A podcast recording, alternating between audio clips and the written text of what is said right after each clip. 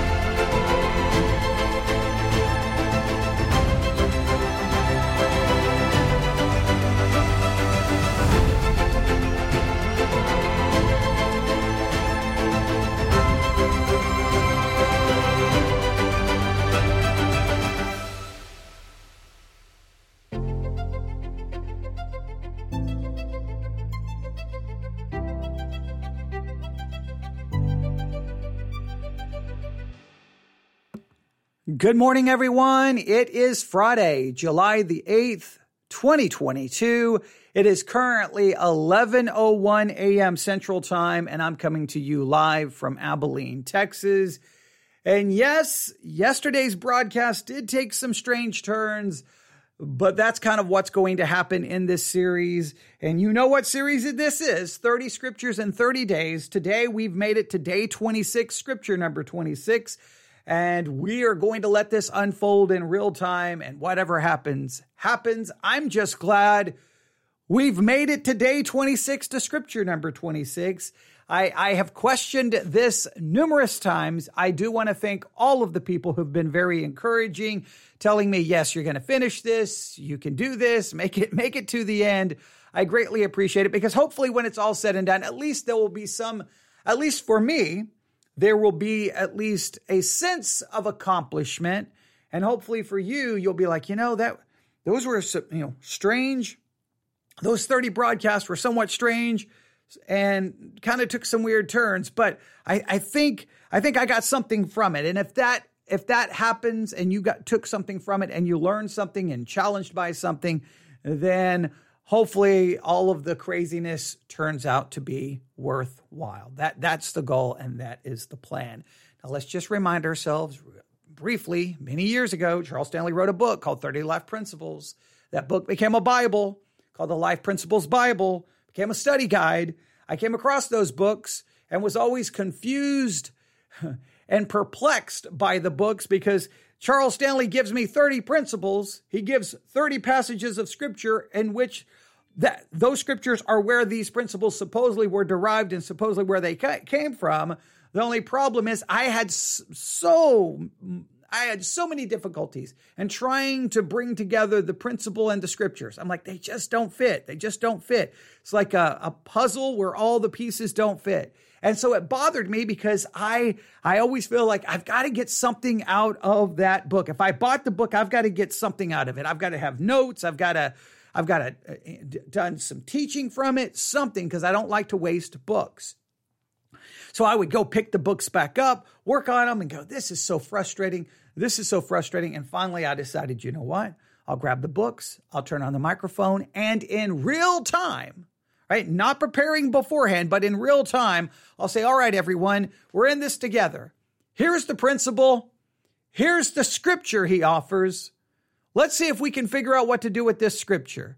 And I think it's been somewhat fun. The goal is to try to move you from a passive listener to an active participant, trying to get you to figure it out. And in a someone at church on Wednesday night mentioned they do like kind of seeing the the hermeneutical process kind of just unfold in real time. They they think that that's the the that's their favorite part of it is watching me kind of struggle going, well, okay, we could do this, we could do this. However, yesterday I kind of made a mistake. Nobody, nobody called me out on it, but I kind of made a mistake. If you remember, I'm going to go back to yesterday or to uh, in the book, I'm going to go back to day 25 or principle number 25. Remember, the principle was God blesses us so that we might bless others. And immediately I looked down and saw Ephesians 4:28, and so I, I'm like, well, there's no way that connects, right? There's no way. Without even looking at Ephesians 4:28, I presupposed what I what I put it this way. I based my introduction on my memory of the verse. And there's a part of that that was correct. The verse does talk about those who steal don't steal anymore, right? Um, I knew that there was the verse talked about not stealing. So I kind of gave my introduction almost as if there's no connection between this verse and the principle. And what do I always say? No matter what you think you remember about a verse, no matter what you think you know about the verse, you always have to set that aside and then look at the verse again new. I was just trying to create, hopefully, a compelling introduction. So I kind of messed up. I should have waited. But when we finally got to the verse, it, you could see some connection with this. The only problem is he he wrote his principle as God blesses us so that we might bless others. He uses the word bless, blesses, and bless, uh, and guess what? That word doesn't appear anywhere in the entire chapter of Ephesians chapter 4. So I still would have some problems and still believe there's a disconnect. Uh, but I, I, I, I should have like, wait, wait and read the verse, think about the verse before you say anything. But I was trying to create an introduction but I was doing so just basic. I just looked down and like, oh, Ephesians 4:28. Oh, that's that verse about not stealing.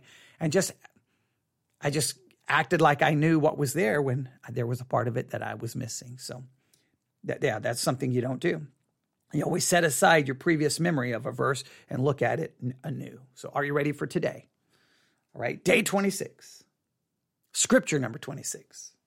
Principle number 26.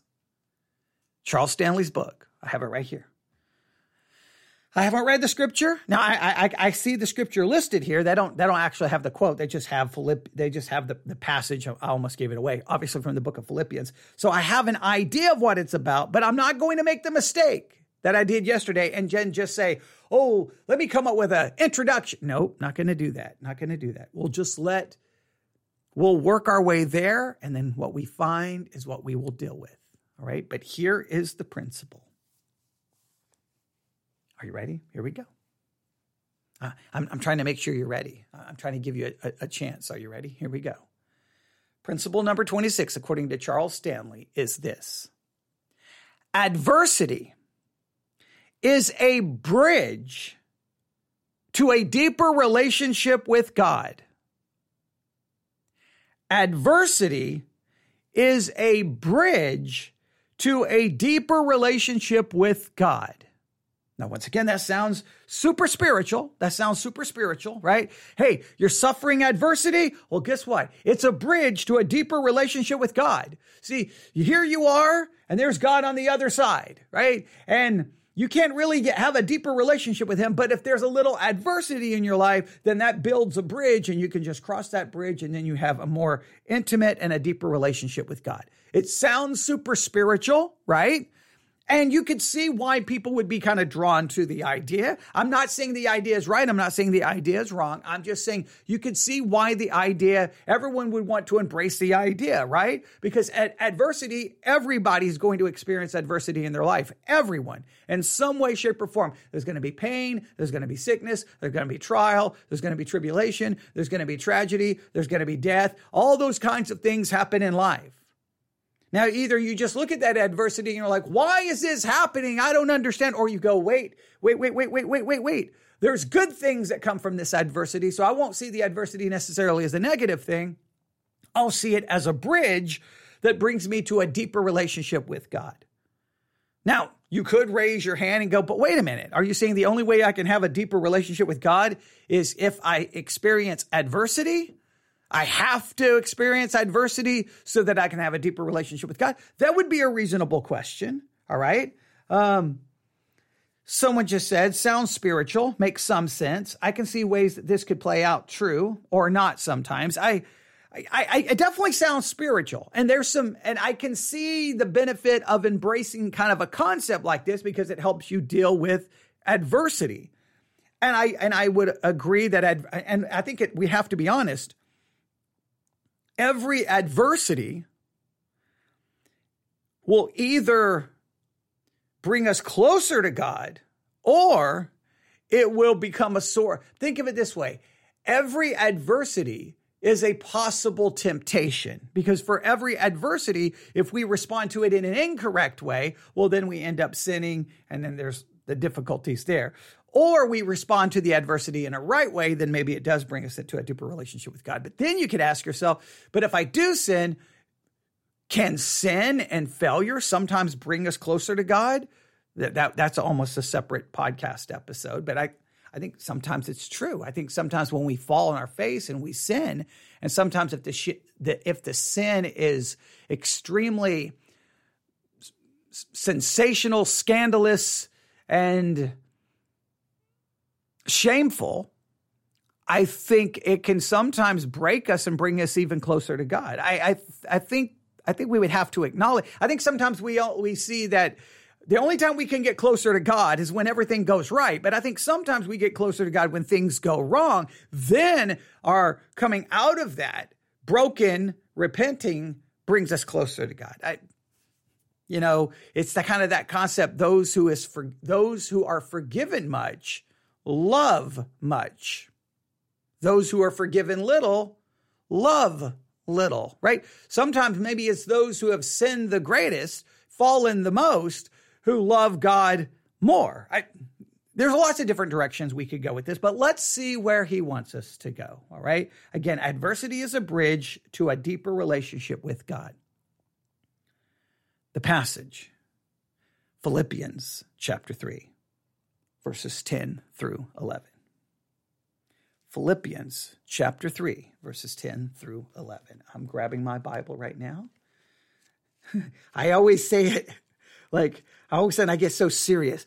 I say the passages so like, because it, what my mind is thinking is like, what am I getting ready to find? Like, like I, I it's like in a normal in a normal study, I'm like, okay, Philippians chapter three, verses ten through eleven, right? I just say it in a really normal way. But for this, for these studies, I'm always like, Philippians chapter 3, 10 through 11, because I'm sitting there thinking, what, what's, what am I getting ready to find? I have no idea. I don't know. Sometimes I have an idea of what's there, but I, I don't know. So here we go. Philippians chapter 3, verse 10.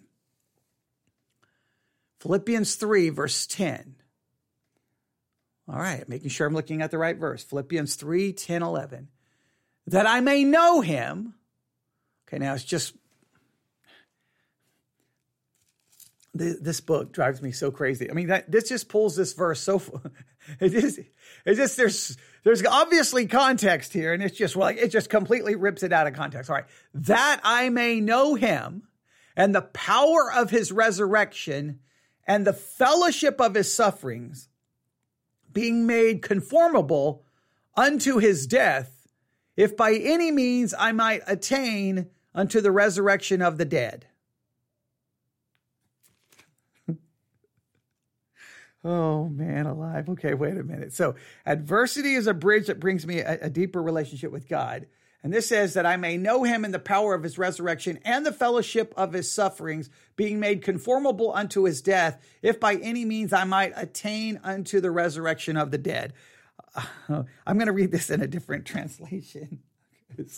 I don't know what in the world. I'm going to have to, we're going to have to forget that principle really quick. I have a feeling here.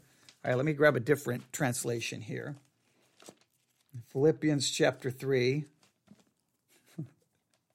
Oh boy, this is so much fun. I really, it really, it, it, it, it, would be fun if there's just nobody sitting, if there was nobody listening to me right now. All right, here we go. Philippians chapter 3, verse 10. This translation may help us a little bit.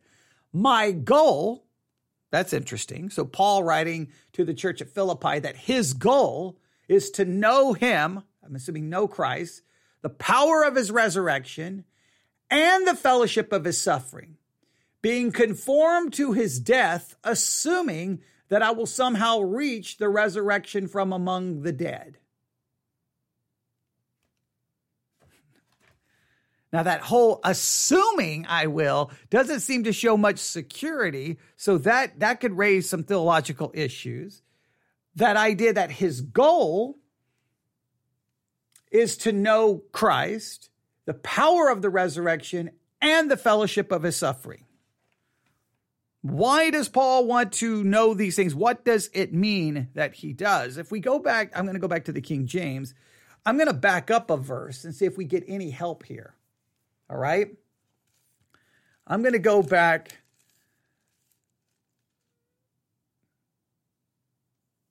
I'm going to go back to verse 7, Philippians 3 7. Okay, I was going to go back one verse, but I'm just going to go back to 7 and see if we can figure something out here. But what things were gained to me, those I counted loss for Christ. Now, if you look at those things before, it's the way he lived his life, right? Uh, he talked about all the things that he were. He was circumcised the eighth day, stock of Israel, tribe of Benjamin, all of these external acts and things he did, which would have demonstrated some kind of practical or external righteousness, righteousness in his actions, righteousness in what, and the deeds that he was doing.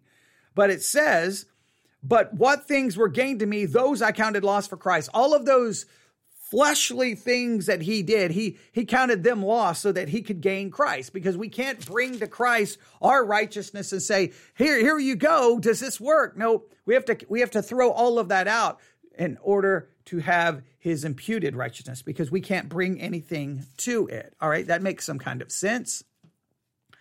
Uh, he goes on, yea, verse 8, yea, doubtless, and I count all things but loss for the excellency of the knowledge of Christ Jesus my Lord, for whom I have suffered the loss of many things, and do count them but dung, that I may win Christ. So he's embraced the mentality I'm willing to lose anything, I'm willing to lose everything that I may win Christ. Well, I'm not going to cling to anything. I'm not going to cling to my previous identity. I'm not going to cl- cling to my previous righteousness. I'm not going to cling to my pre- previous religious actions. I'm going to cling to nothing. I count it all but dung, all but loss. I, it's it's I, it's I, it's gone because I can win Christ. Right. So far, so good.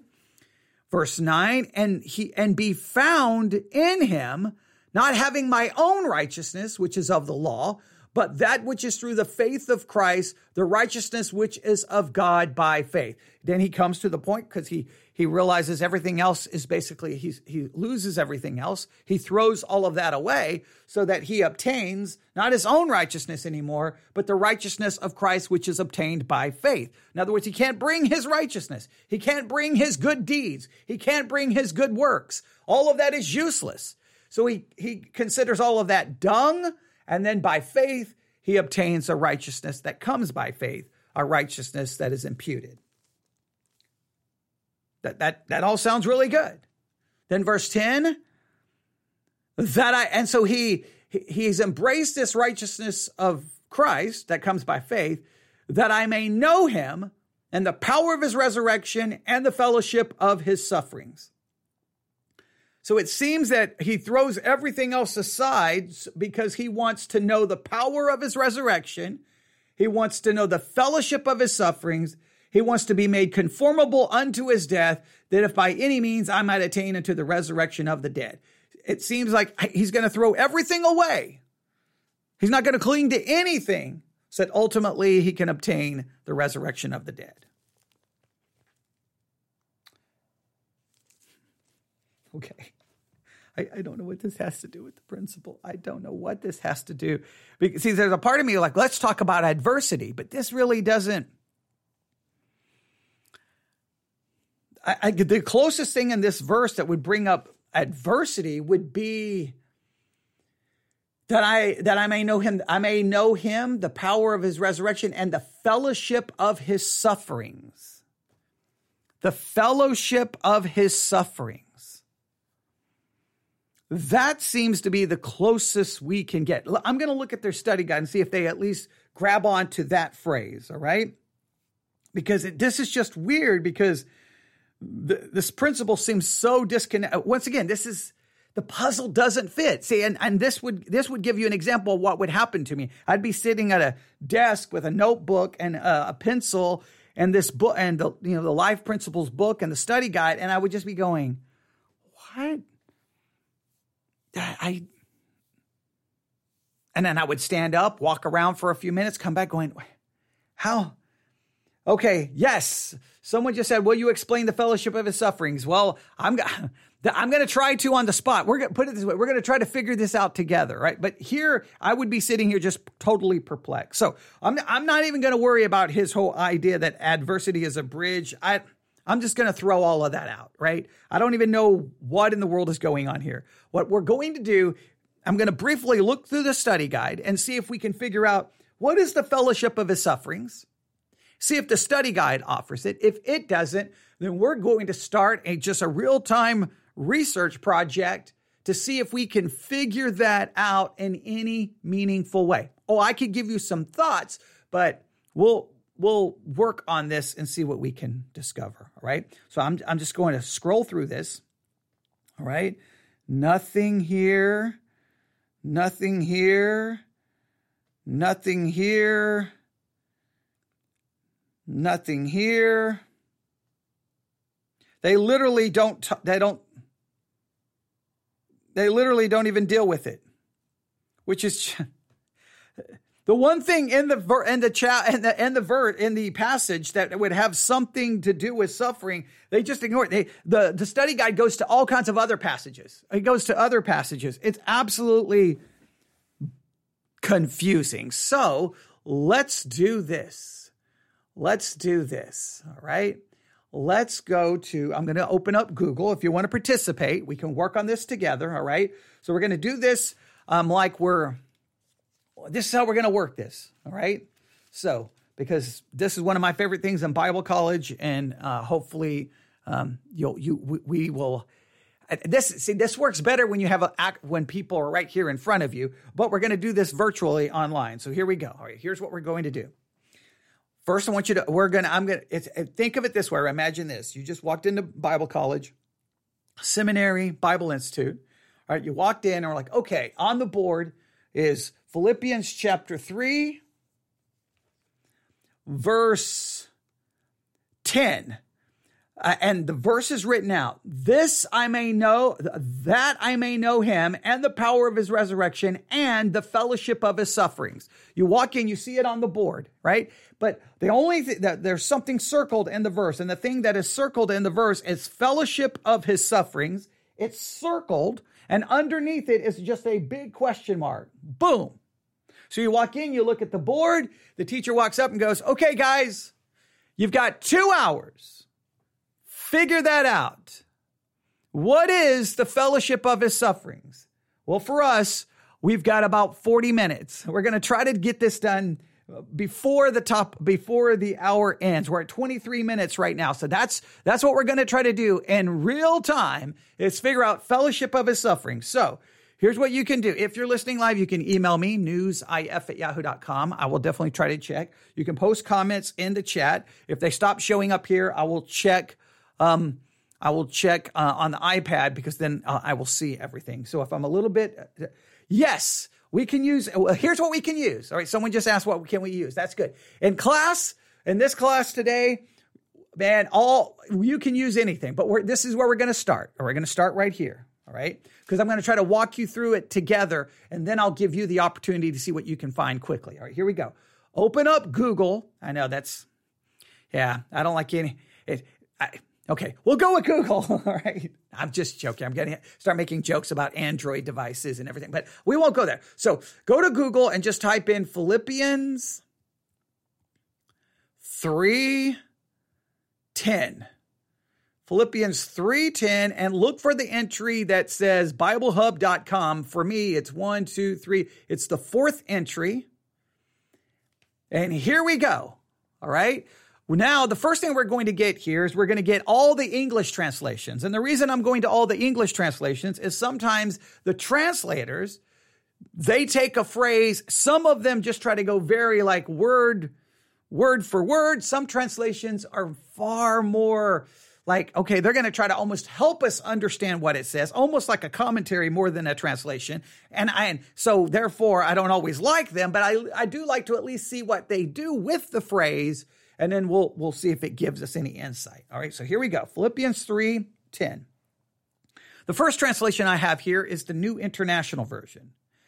I want to know Christ. Yes, to know the power of his resurrection and participation in his suffering, becoming like him in his death. So, this once again emphasizes that Paul is saying, I want to know Christ.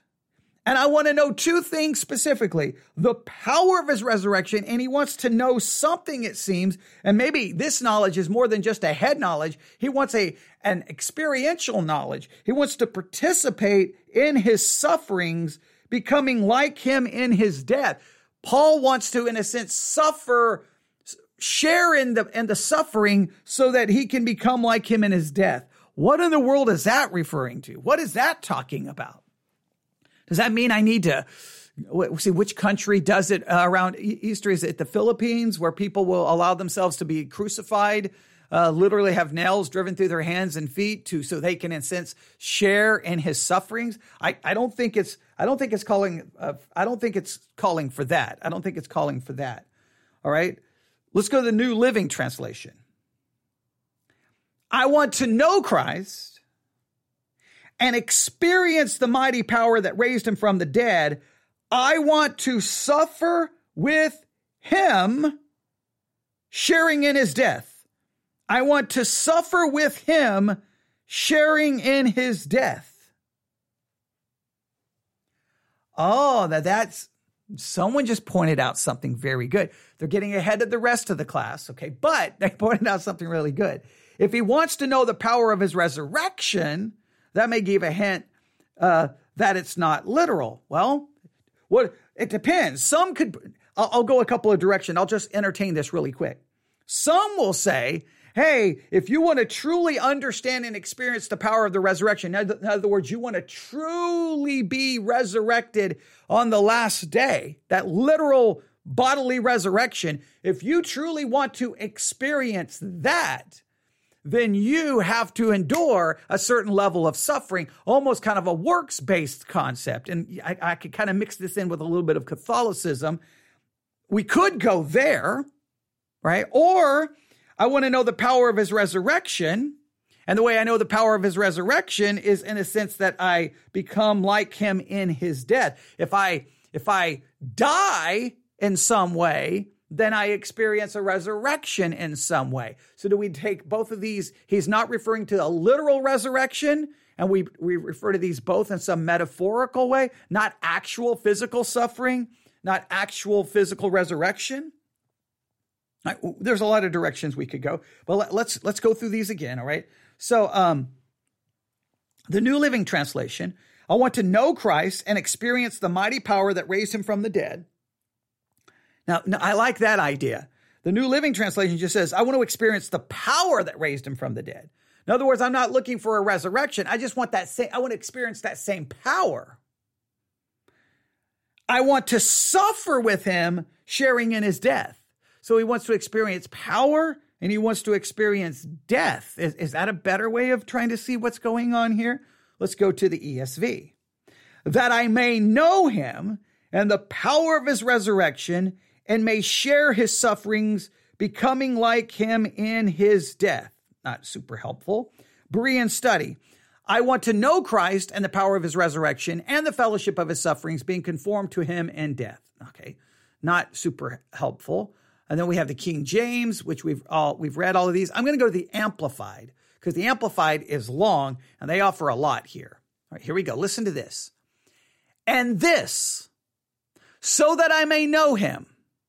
And then they have uh, experientially becoming more thoroughly acquainted with him, understanding the remarkable wonders of his person uh, uh more completely. So when it says, I want to know him, they define know him here in the Amplified Bible as experientially becoming more thoroughly acquainted with him, understanding the remarkable wonders of his person more completely.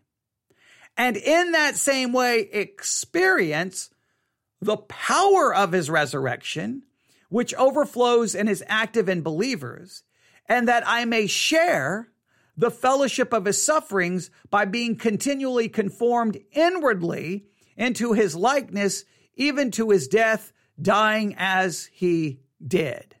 Wow, the Amplified really they uh, they go in to write a small commentary. So it's what they say it's not the actual resurrection, it's the power of the resurrection which overflows and is active in those of us who believe. So the power of the resurrection is active in me. They don't really define how. But then when it comes to the suffering, they say, I, I may share the fellowship of his sufferings by being continually conformed inwardly into his likeness. In other words, the way I'm uh, participating in his suffering is the internal conforming me to his image, breaking me. It's the idea, I guess, those things of dying to self, uh, denying self. That is how I'm participating in the suffering. That's that seems to be the direction they go with that. But if you look at all of that, you're still left with a lot of like, mm, I'm not, do we have this figured out? So if we just scroll down, all of a sudden we'll get commentaries. Yes, commentaries. Now we're going to look at these and we're going to see if we get any, any idea uh, what they're talking about here. I'm going to check something here. I'm going to, first thing I'm going to do, I'm going to reduce the volume I'm going to open up the Spreaker app, make sure I'm not missing anyone's comments.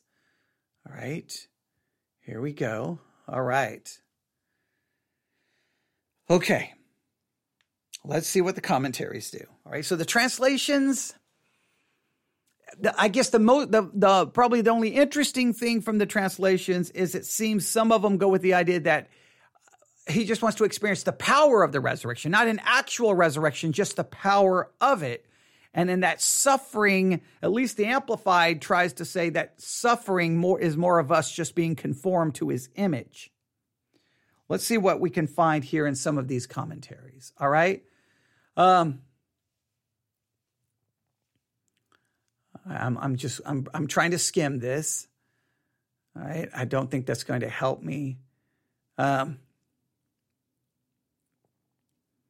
okay. Now they this the first one um, they connect the this idea of the power of the resurrection to justification and regeneration. It's inseparable from it, which lie at the entrance of the Christian life. So they're saying that we experience the power of the resurrection through our justification and regeneration.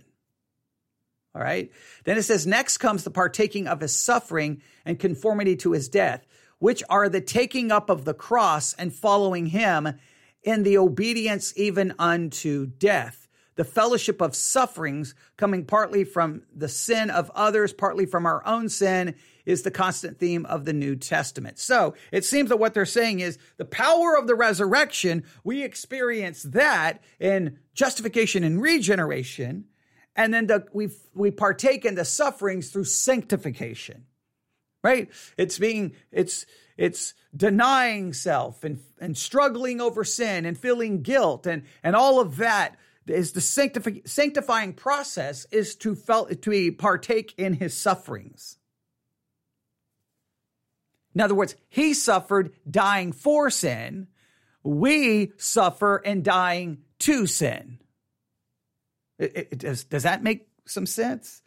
I, I, hope it does. I hope that makes some kind of sense. Let's see if we can, what other commentaries do.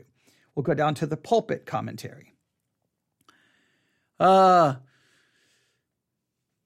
now, see, now this one says the resurrection of Christ was a glorious manifestation of divine power. That resurrection is now a power in the spiritual life of Christians.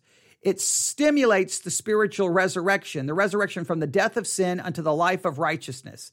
It is the center of our most cherished hopes, the evidence of our immortality, the earnest of the resurrection of the body.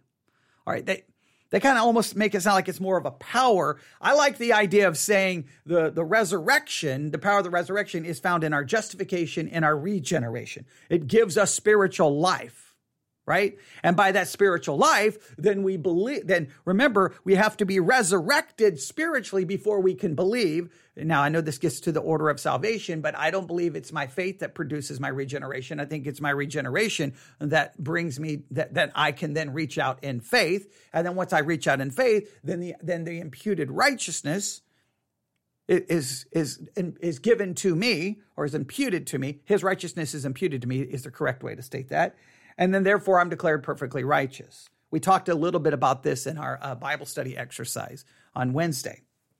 So um, that makes sense. So uh, okay, I, that's I, I, right now that's the most convincing to me. Now, when you start talking about now, now I've got this divine power in me. Well, then I'd start raising all the practical questions. If I've got so much supernatural power flowing through my body, uh, then why do I continue to sin and struggle? And, and yeah, we we could get very frustrated here. Let's see what they do with the fellowship of his suffering. This clause and the last are bound together under one article according to the best. I got things popping up on my screen. Um, let me read this again. This clause and the last are bound together under one article according to the best manuscripts. There is a very close connection between them. To know the quickening power of his resurrection, we must share his sufferings. The Christian meditating and, and loving thought of the sufferings of Christ has led to feel ever a deeper and a more awful sympathy with the sufferings of, of uh, the suffering Savior. If and if when we are called to suffer, we take it patiently, looking unto Jesus, then our sufferings are united with his sufferings. We suffer with him, and he who hath borne our griefs and carried our sorrows feels for us in the sacred heart, being touched with the feelings of our infirmities. The fellowship in suffering leads through his grace to fellowship in glory. Okay, so they're like, they seem to just say that we we meditate on his suffering, we feel sympathy for his suffering, and then somehow when we suffer, we suffer with him. Seems kind of vague and somewhat generic. I'm not super happy with that one. Now I'm going to click on what says parallel commentary so I can bring up more commentaries. All right, let's see if some other translate if something else helps us because that's not super helpful here. All right, I'm going to look at others. All right, let's see here. Um, not helpful. I'm going down.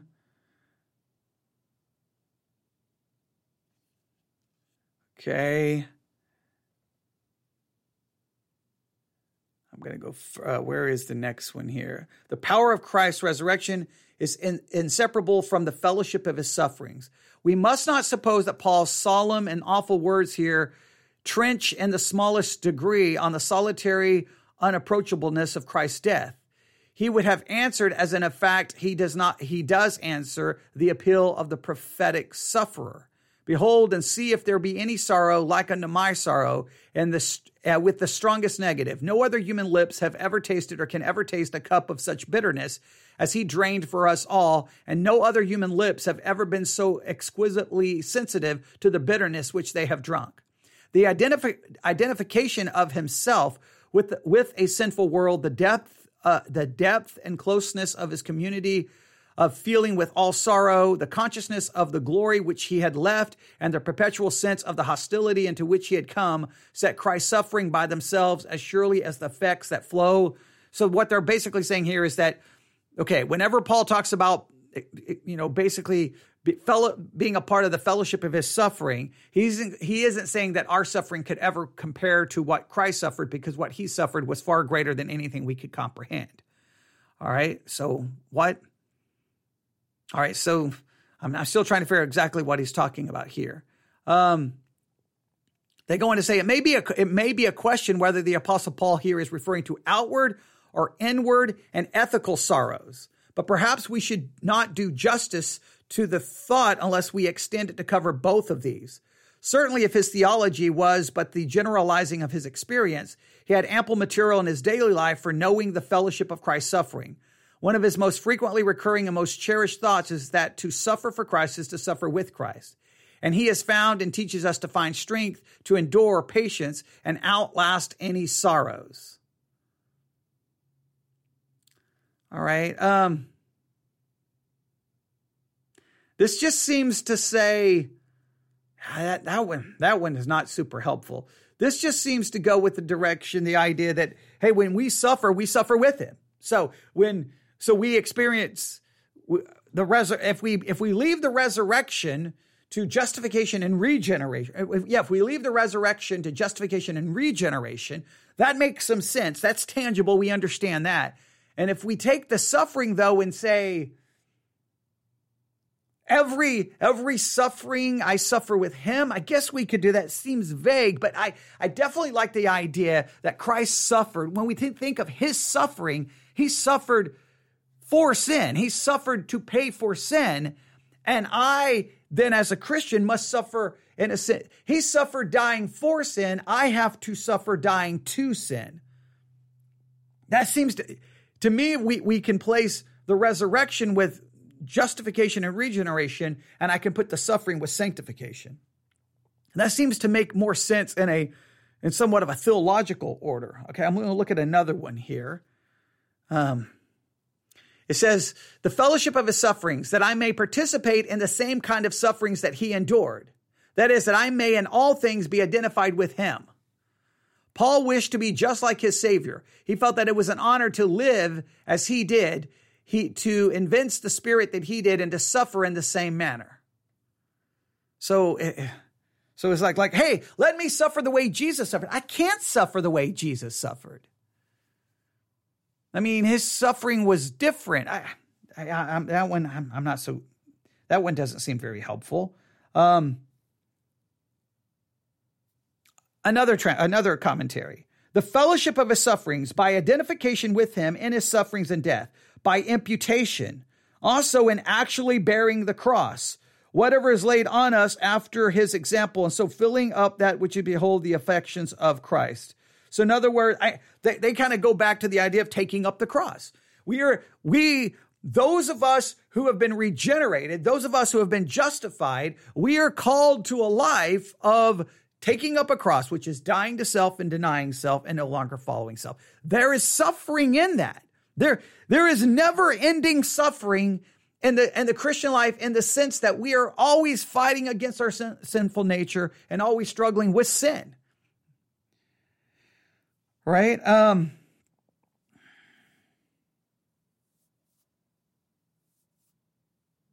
yeah, I mean, okay, see, this, this one's not helpful. The fellowship of his sufferings by communion of Christ's suffering is not meant of bearing a part in the merit of his personal sufferings, but being partaker of his suffering in his members or mystical body, which inward or outward. I, I don't even know what that is referring. That doesn't seem helpful in any way, shape, or form. All right, let's see here. All right. John Gill says the fellowship of his sufferings, either his personal sufferings, and so signifies a sharing in and a particip- participation of the benefits arising from them, such as reconciliation for sin, peace with God, pardon, righteousness. Oh, that's interesting. Hmm. John Gill goes with the idea that the fellowship of the suffering is that we share in and participate in the benefits arriving from his suffering. He suffered, right? And now I, I'm, I'm the fellowship of those sufferings is I reap the benefits of that suffering. That I'm not actually suffering, but I reap the benefits. He died for sin, so I'm dead to the to the punishment of sin. That's interesting. They take that they say fellowship is not me suffering, but me identifying and participating in the suffering as far as a the one who receives the benefit from it. Christ did all of the suffering. That that's interesting. Okay, I've got one more commentary here to look at.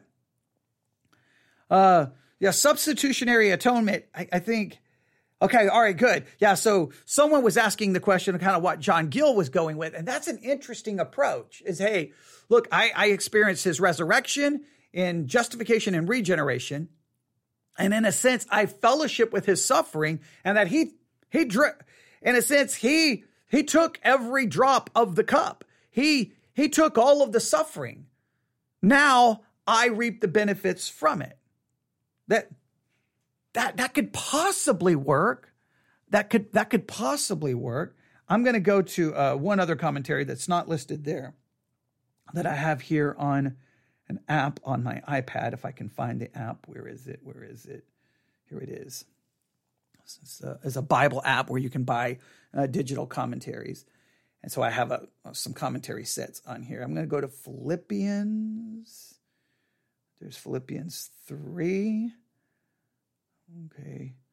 They may not have it. Oh, they may see here. See verse 10. Do they have it? The fellowship of Christ. All right. All right. They call it the fellowship of Christ. When, he, when speaking of Paul, when he became a Christian, it was not the end for Paul, but the beginning. His, uh, his experience with Christ was so tremendous that it transformed his life. And this experience continued in the years to follow. It was a personal experience that I may know him. As Paul walked with Christ, prayed, obeyed his will, and sought to glorify his name, when he was living under the law, all Paul had was a set of rules. But now he had a friend, a master, a constant companion. It was a powerful experience. And the power of his resurrection, as the resurrection power of Christ went to work in Paul's life, Christ liveth in me. For Paul's estimate of the resurrection of power of Christ and what it can do in your life. All right. Now, that okay so they go with the direction that the power of the resurrection again is some some experiential power that you have in your life and you can do all of these things i have problems with that i think the that the power of the resurrection is is experienced in justification and regeneration right now what do they go he says they go the fellowship of his sufferings Paul knew that it was a privilege to suffer for Christ. In fact, suffering had been a part of his experience from the very beginning. As we grow in our knowledge of Christ and our experience of his power, we come under attack of the enemy. Paul had been a persecutor at one time, but he learned what it means to be persecuted. But it was worth it, for walking with Christ was also a practical experience. And so they don't really do much more with it. Okay, they don't really. Don't you? I love when commentaries like, they give you a couple of thoughts and they're like, okay, we're ready to move on. We're ready to move on. We're, we're, we're done. We're, we're not, we're not going to try to answer this. So let's go back to Philippians 3. All right. That. Now, a couple of th- thoughts before I read Philippians 3 again. Couple of thoughts. Number one, what I want you to see from this is that so not more more often than not, it's it's highly normal. It's it's it's it's what happens almost every day. Anyone cares to study the Bible, and it's it's what at times drives me absolutely insane. But I, I wish it wasn't the case, but it's just true. We just looked at a, two phrases, power of his resurrection. Let me read it again. Philippians 3, uh, verse 10, that I may know him in the power of his resurrection and the fellowship of his sufferings. All right? We've got two phrases there power of the resurrection and fellowship of his suffering. And we went through numerous commentaries, and there's either a lot of just speculation and guessing, but it's so vague we really can't nail it down to what exactly what it means, to maybe disagreements, to uh, to well, basically, there's no actual unity in it. There's just a lot of different thoughts and opinions. And so many times when you're a young Christian, you just don't understand that. You hear one sermon and you think, oh, that's the way it is. And what you have to realize, that's not always the way it is. I wish it was always super clear. I wish this section was super clear. I wish it was. It, it, it's typical the Apostle Paul that sometimes the way he writes, you're like, wait, what? What are you trying to say? I, it's, sometimes it's wordy, and sometimes you're just kind of struggling with a little bit about what exactly am I supposed to do with this. So I like verse 7, 8, and 9 because that all fits perfectly, right? All of these things are lost, and I get the righteousness of Christ by faith. Perfect, makes sense. Now, verse 10, how it how it begins is interesting because if you'll notice, if you'll go back to um, all the translations, you'll notice something. Um, some of them almost are completely disconnected to verse 9. It's almost like, I want to know, I want to know that I may know, I want to know to know him. If you look at the King James, what's interesting, and remember the punctuation was not in the original, but the King James does not end verse 9 with a period. So, and be found in him, not having mine own righteousness, which is of the law, but that which is through the faith of Christ, the righteousness which is of God by faith. Okay, I'm declared righteous by faith, but even though I'm declared righteous by faith, because of this faith, is it by this faith that I may know? In other words, do we see this? I guess this is the question. Did Paul come to faith and then it's like, you know what, guys? I want to know the power of his resurrection. Like, like it's something subsequent. He's saved. Now he wants to know it. Or, hey, because of faith, I, I, I, I place that faith that I may know him and the power of his resurrection. It is by faith that I come to know him. It is by faith that I experience the power of his resurrection. Now, the only problem with that is, no, actually, we experience the power of the resurrection that brings us to faith. So, how do we understand this? Some of them separate it, almost disconnect it. I want to know, I want to know that I may know. Well, if the power of the resurrection is justification and regeneration, you can't set that as a goal to know that, right?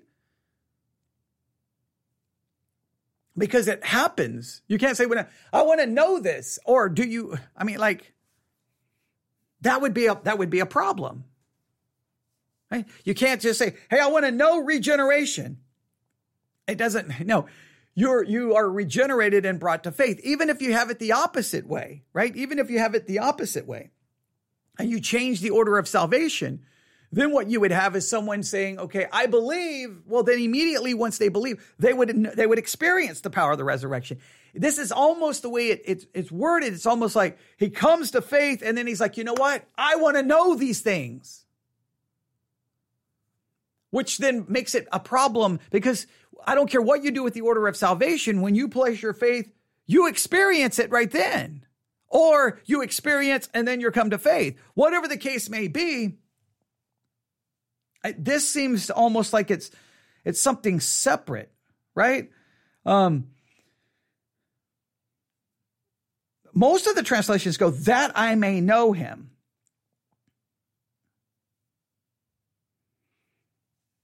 And uh, yeah, I, I'm, uh, and but see the Christian standard. My goal is uh, the new Holman Christian. My goal is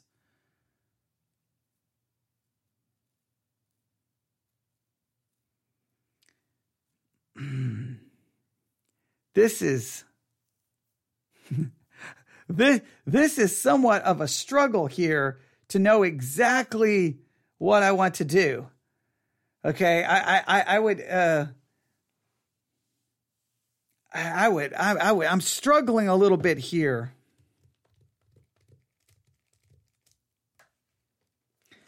So let's let's read this again and, and hopefully you can at least follow my my struggle here. Do we connect it to verse 9 or completely separate it like it's a new thought? Like verse 9, and I want to be found in him, not having my own righteousness, or uh, I'm going to count everything lost and be, I'm going to throw everything away. All of my fleshly righteousness, my good works, my good deeds, all of that. I'm, I'm going to be, uh, I'm going to throw that away and I'm going to be found in him, not having my own righteousness, which is of the law, but that which is through the faith of Christ, the righteousness which is God by faith. Okay, that makes perfect sense. Very gospel centered, very gospel based. All right, great. Now, do we stop right there and go, okay, he want, he understands he has a righteousness now that comes by faith and not by his works. Now, as a result of that, do we connect it to verse 10 or just say, stop. It's it's almost like now he's saying, now that I've got this righteousness, here are two things I want to know. Here are two things I want to experience the power of the resurrection and the fellowship of his suffering. If we separate it, we almost have to make it somewhat of an experiential concept, right?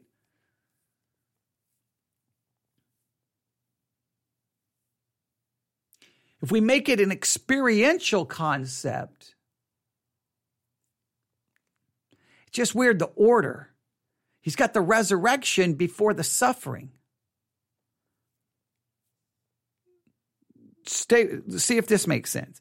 If the order was reversed, it would go like this. Now that I have obtained a righteousness not my own, or a righteousness has been imputed to me by faith, now that I have been declared righteous, now my goal is, is I want to die to self so that I can experience, in a sense, the resurrection of a, of Christ living his life it. The more I die to self, the more of the life of Christ is made manifest. So it would seem like you would have my goal is to experience suffering that I can experience resurrection, but that's not the order. The order is the resurrection comes before the suffering.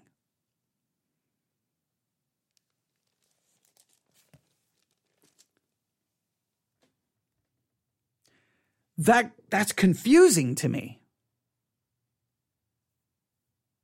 It's not confusing if I say the resurrection here is regeneration and justification, and the suffering is sanctification, that makes perfect sense, right? But he the, the, the hard part with going with that direction is how do you say i want to know the power of of justification and regeneration that's not something you set a goal out for I don't know if we're going to have a good answer.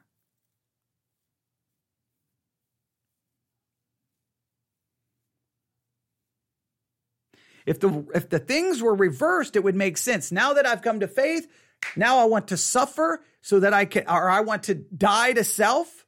I want to die to self so that in a sense then the resurrection of Christ in me that his life will become more manifest in me as I die to self. But that's not that's not the order. The order is I want to experience resurrection. Well, how can that be a goal after you've come to faith? You've already experienced it, right? You've already experienced justification and regeneration. I don't even care which order order of salvation you go with. If you say faith, then regeneration, or if you go regeneration and faith, in either case, that can't be a goal after the fact. So this has to be this has to be some kind of experiential. I want to experience the power of resurrection in me. Does the are am I getting too caught up in the order? Maybe the order doesn't matter. He wants to experience two things. If we go with a very experiential concept, he wants to experience the power of God in him, and that power of God shows up after we partake in the fellowship of the suffering. That he's just giving us two concepts the power of the resurrection, the fellowship of the suffering. Now, if we if we make the fellowship of the suffering is that experience of dying to self, being crucified, in a sense that we we take up the cross, we die to ourselves. In a sense, we are crucifying ourselves uh, to our, our desires. We're denying ourselves. If we do that, then we start experiencing the power of the resurrection as Christ's life becomes more manifest in us. Is that, is he saying he just wants to experience those two things? But then that makes it something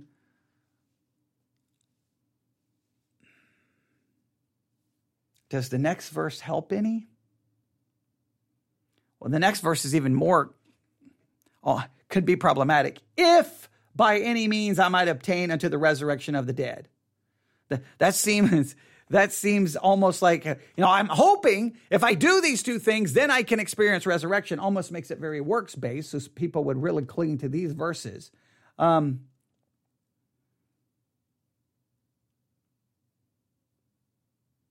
yeah, I don't know if I have a good answer here. I don't think I have a good answer. And we're almost at an hour.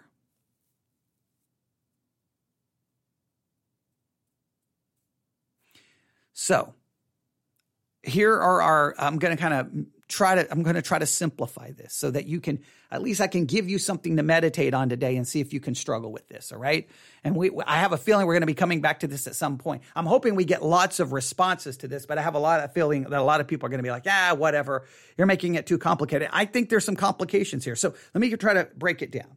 If the power of the resurrection is justification and regeneration, then this can't be like a goal, something he's trying to experience after he comes to faith, because even, no matter no matter how you understand the order of salvation, either you experience justification and regen or regeneration and justification because God regenerated you, justified you, brought you to faith. All of that happens. That's not something you can experience after the fact. That happened in the very process of your salvation. If you change the order and you have faith, then regeneration, well, then it can't be a goal that you're like, well, after my faith, I want to experience regen. That would, if, if we, all of that becomes a problem, right? That becomes a problem. But so I guess here's our options. We somehow try to just make the resur- the, the power of the resurrection, justification and regeneration, and the fellowship of suffering is sanctification. All right. And that this is not to be, I, I, I don't I don't know how we understand it because that can't become a goal. I, is it a goal to understand it more? Is it a goal to to know it more deeply? I mean, the sanctification would make sense. Um, I don't know. So either we just make this simply power of the resurrection is justification and regeneration, and the fellowship of suffering is sanctification. Boom. How it fits with the previous verse, how we, we don't really have a good explanation. If we throw out that idea and say, no, no, no, no, the power of the resurrection, he wants to experience this in some experiential way. In some experiential way. And the fellowship of the suffering is some experiential suffering where I suffer and it's connected to Christ's suffering. If we make it some experiential thing, then it's just left, well, like many of the commentaries, it's just kind of vague. You become saved and then you you want you you seek to experience the power of the resurrection in your life in some just experiential way that no one can ever really totally explain. Oh, a lot of people will try to make it make sense, oh, but then that creates all kinds of problems because if it's some experiential power that's in my life, well then, you know, you think it would be enough power to stop sinning. All right. And then the, the suffering just becomes whenever I suffer, then I try to see that suffering with Christ. It just becomes a very vague experiential con- concept. So either it's very much connected to salvation, right? Re, uh, regeneration, justification, and sanctification. Or it's some experiential thing that I have to seek, that I have to try to be a, make make it a part of my life. But nobody can really define exactly how I do that and what it looks like and what it does and what it doesn't do. I don't know of a third option.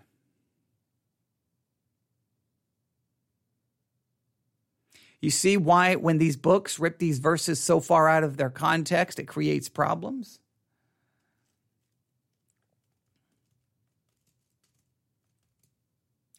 I have a feeling we're going to be doing some sermon reviews on sermons on Philippians 3 10 through 11, just to see. Now that we've kind of possibly came up with all this, I'll, we'll end with this.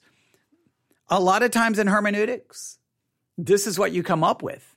You come up with, I don't have a definitive answer, right? It's better, look, here's the way I view it. It's better not to have a definitive answer than to, to, to throw out what is clearly not obvious try to make it obvious simply that you can have a sermon.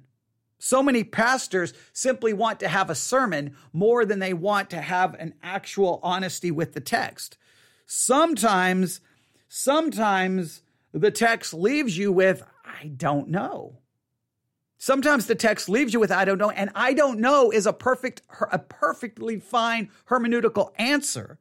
But sometimes in preaching, we forego the I don't know because I got to have a sermon. This is week number whatever in the book of Philippians. Today we're at Philippians 3, you know, 10 through 11 or 10 through um 12, 10 through 12, and we're going to, oh, and oh, and then, and then the pastor can say lots of spiritual meaning words. Oh, you can experience the power of the resurrection in your life today. You know, you can, ex- and we want to partake in his sufferings by seeing our suffering as being a, a, that we're, we're connected to him and we get to suffer with him. It's a privilege. And you and everybody in the church will be like, Amen. Oh, that's good, pastor. And then, and then you wait in the parking lot when the sermon is over and like, what, what does that mean? What does that actually look like? Well, I mean, I, I, and they can't they can't verbalize it because it's just some vague spiritual sounding principle that pla- that placates everyone to thinking they heard a sermon, a good sermon, when all you heard was just nothing. Sp- spiritual sounding words which signify nothing. It's all shadow and no substance. I would rather go, look, guys, I don't know what in the world to do with this. And I don't know what in the world to do with this at this moment. But clearly, it's going to bother me all day. Hopefully, it will bother you, and we'll see. If you have any thoughts or ideas,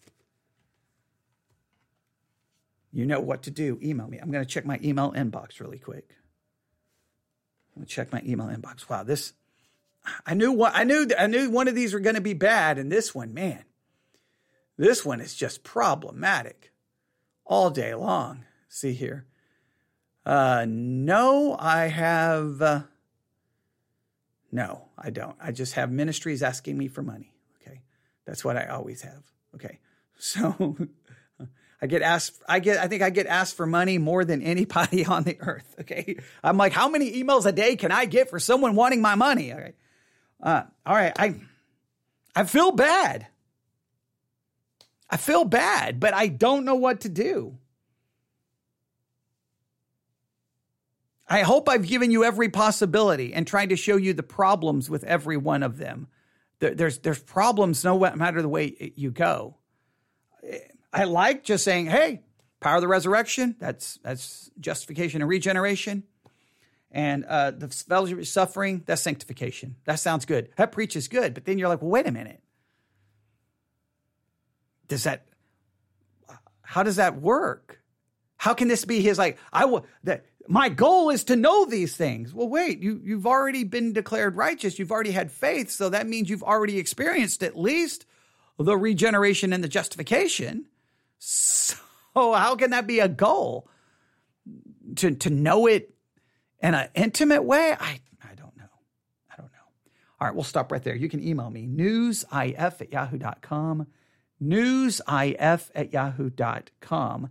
Clearly, today, we're going to be spending time in Philippians 3. I don't know how many broadcasts we're going to do. I'm going to look and see what, I don't even know what sermon I want to review on it, but we'll, I may just go do something random. I may just go to, uh, may go to sermon audio because those are easy to download and just do a, a, a search for Philippians 3.10 and the first one that shows up is the first one we will review. Not not to criticize it, actually seeking help and see if we when we're done we're like, "Oh, we're idiots. We should have figured that out." Or we'll be like, "What are you talking about? That doesn't make any sense." okay. I don't know. I, I have a feeling it's going to be frustrating, but well, we've got to do something. So this is going this is going to lead to now a mini series on Philippians 3:10. If you if you've have look, all, most of the people who listen to this, you've gone to church for a very long time. Give me your best take on Philippians 3 10 through 11 today on what you have been taught. And you say, Well, I don't remember what I was taught, or I was taught, but it didn't make any sense. Well, then I can say, Welcome to the club because, man, there's some problems. All right, let's stop. Thank you for listening. Everyone have a great day. Email me newsif at yahoo.com. Newsif at yahoo.com. God bless.